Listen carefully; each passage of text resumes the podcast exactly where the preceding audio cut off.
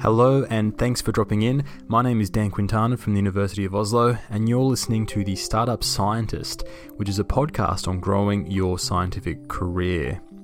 This podcast is a window at my attempt of squeezing a 70-hour work week into 35 hours.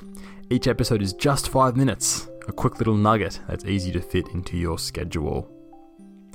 It's been almost 3 years since I moved to Norway from Sydney, and time has gone so quick, but it's no accident that I'm here. Believe it or not, this has actually been my plan since I married my Norwegian wife 7 years ago, who I met in Sydney, where I grew up. As a PhD student, I knew the odds were against me for securing a postdoc, let alone in the area which I did my PhD in, and let alone at one specific university on the other side of the world.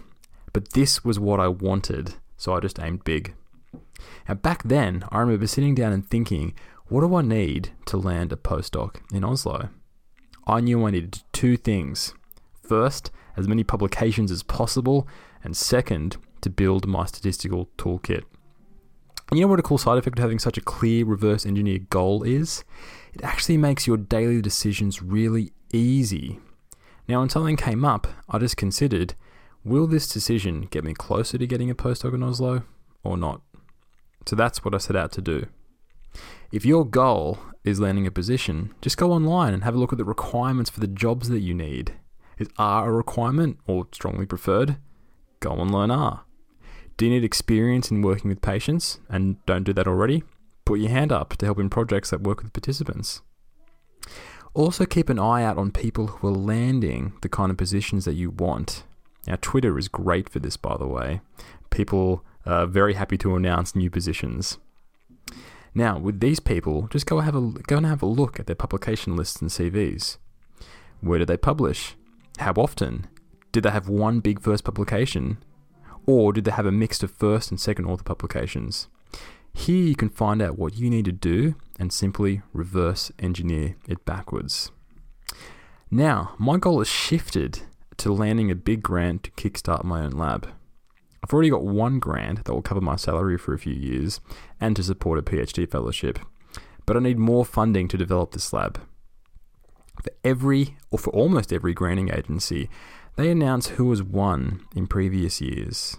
So it's just a case of looking at the publications and track records of these people. Did all the winners spend some time overseas, for instance? You may need to do the same. Now, for this particular grant, or for this particular agency, I managed to get a hold onto some hard numbers and hard data regarding the track record of winners. So now I know exactly how many publications I'll need and the types of journals that I'll need to publish in. And by having this clear goal, this helps me focus on the work I need to do, so I can actually relax after work without that guilt. You know the guilt I'm talking about. It's the guilt of, have I worked enough today? Have I read enough? Have I written enough? I know exactly what I need to do now each day, so this helps remove, at least, most of that guilt. Well, thanks for listening to this mini-cast. If you're new to The Startup Scientist, make sure you check out some of the older episodes in which I cover topics like how to put your phone down to get some work done, building your online presence, and the 5 elements of your research story. If you want something a little longer, you can also check out my other podcast, Everything Hertz, which I co-host with James Heathers, where we cover broader issues in the biomedical sciences.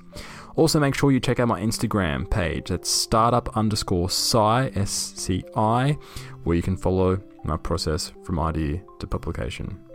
Bye for now.